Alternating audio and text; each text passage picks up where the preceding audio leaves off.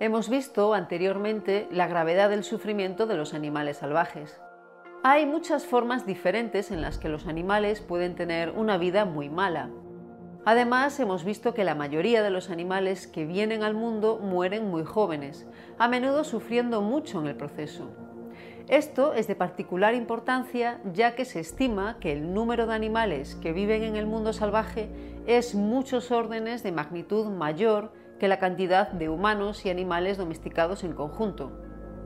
Por ejemplo, se ha estimado que el número de mamíferos salvajes podría ser de más de 10 elevado a 11, el de los anfibios y los reptiles de entre 10 elevado a 11 y 10 elevado a 14 cada grupo, el de los peces de más de 10 elevado a 13 y el de los insectos de más de 10 elevado a 18.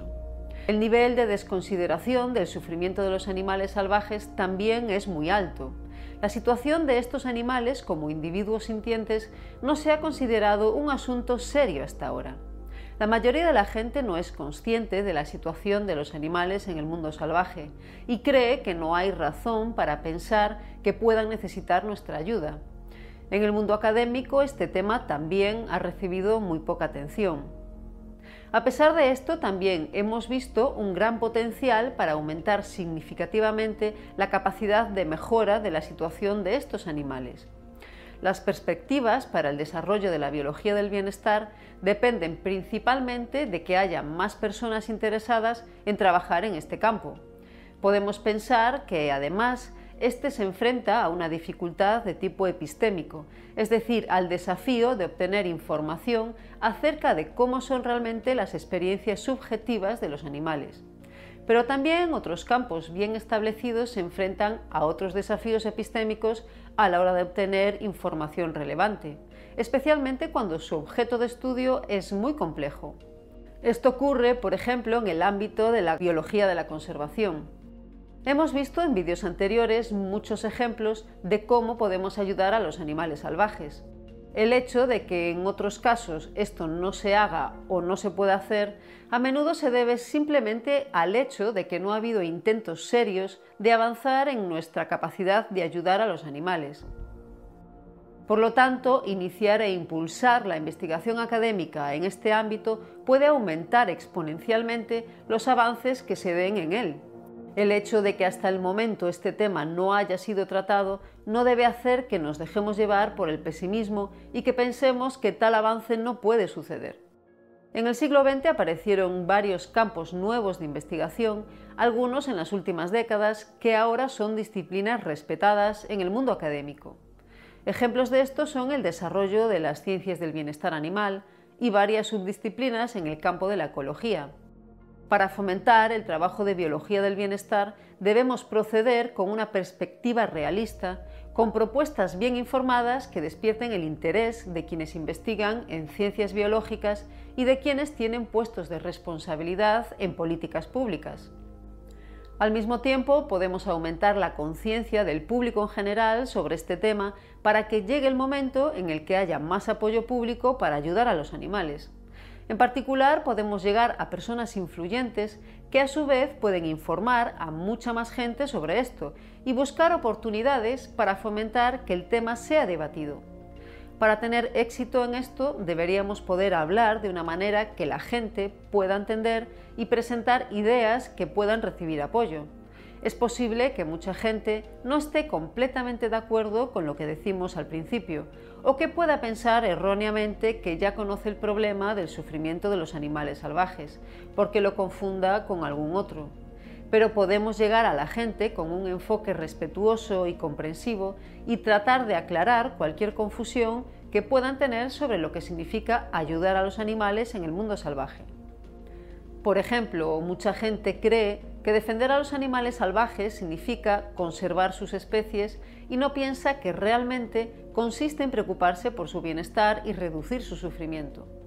Otras personas pueden pensar que el sufrimiento de los animales salvajes consiste únicamente en el daño que algunos animales hacen a otros.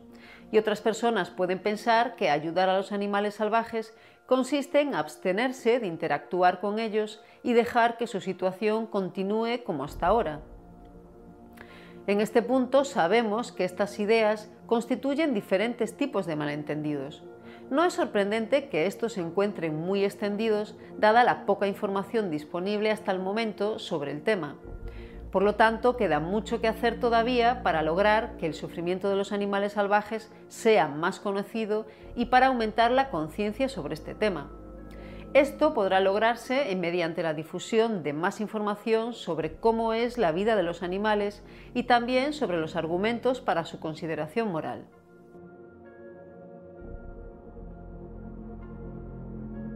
Hay muchas formas en que los animales sufren sin que actualmente nos resulte posible evitarlo. También en muchas ocasiones sería factible ayudarlos, pero no se hace. Pero también sabemos que hay otros casos en los que la gente realmente les da ayuda.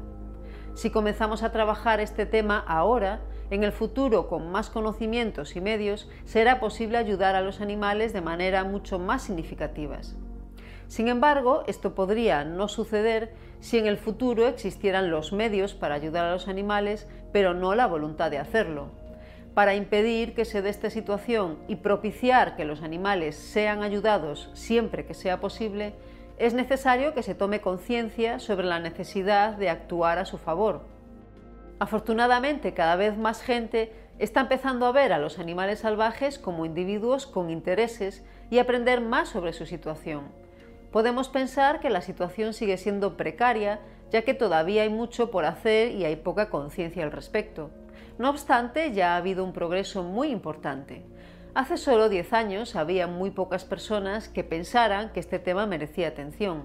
Actualmente hay un número creciente y diverso de personas interesadas en él, incluyendo estudiantes de ciencias naturales, defensores de los animales y personas interesadas en general en lograr un mundo mejor con menos sufrimiento.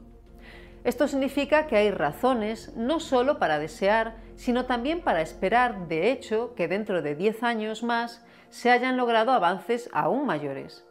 Difundir la preocupación por el sufrimiento de los animales salvajes es importante no solo por lo que sucede hoy en día, sino también porque nos permitirá cambiar la situación de los animales en el futuro, la gente tiende a concentrarse en lo que sucede en el presente o en lo que sucederá en un futuro relativamente cercano. Pero a largo plazo habrá un número mucho mayor de seres sintientes, por lo que los problemas a los que estos se enfrenten en el futuro lejano deberían ser considerados de la máxima importancia. Esta afirmación puede parecer trivial, pero rara vez se tiene en cuenta plenamente sus implicaciones. Sin embargo, estas son muy importantes. Actualmente hay un gran número de animales sintientes que necesitan ayuda, pero habrá muchos más en el futuro. De hecho, es posible que la mayoría de los seres sintientes que existan en algún momento lo harán en el futuro. Esto hace que la preocupación por el futuro sea de la máxima importancia. Por ello, pensar en cómo nuestras acciones impactan en el futuro es esencial para las personas que se preocupan por los seres sintientes. Aunque el futuro es incierto, podemos hacer algunas conjeturas informadas sobre cómo algunas vías de acción actuales podrían afectarlo. Por ejemplo, es razonable esperar que la difusión de la preocupación por los seres sintientes no humanos en general será útil para hacer que el futuro sea mejor. De hecho, si estamos considerando cómo podemos mejorar el futuro, la difusión de la preocupación por los seres que actualmente son ignorados como los animales en el mundo salvaje, parece una vía de acción particularmente prometedora, porque no depende de ninguna predicción específica de lo que podría suceder. Esto significa lo siguiente. Existen múltiples escenarios futuros posibles. Que sucedan unos u otros depende de diferentes factores que son muchas veces difíciles de predecir.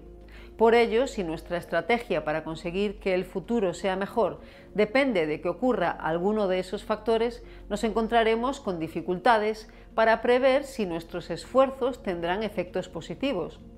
Ahora bien, si lo que hacemos es difundir una mayor consideración por todos los seres sintientes y específicamente por aquellos que actualmente son los más desatendidos, esto es muy probable que haga que el futuro sea mucho mejor no solamente en unos pocos escenarios futuros posibles, sino en la gran mayoría de ellos. La incertidumbre sobre el futuro implica que no sabemos qué nuevos problemas y causas de sufrimiento puede llegar a haber o quiénes se verán afectados por ellos. puede que haya muchos seres sintientes que sufran debido a la desconsideración por ellos en situaciones en las que no obstante podrían recibir ayuda. La expansión de la preocupación por los individuos que son típicamente objetos de desconsideración, como suele pasar en el caso de los animales salvajes, también puede ser positiva al aumentar la preocupación en general por todos los seres que pueden sentir y sufrir. Esto puede ayudar a evitar escenarios futuros que de otro modo podrían conducir a un sufrimiento masivo.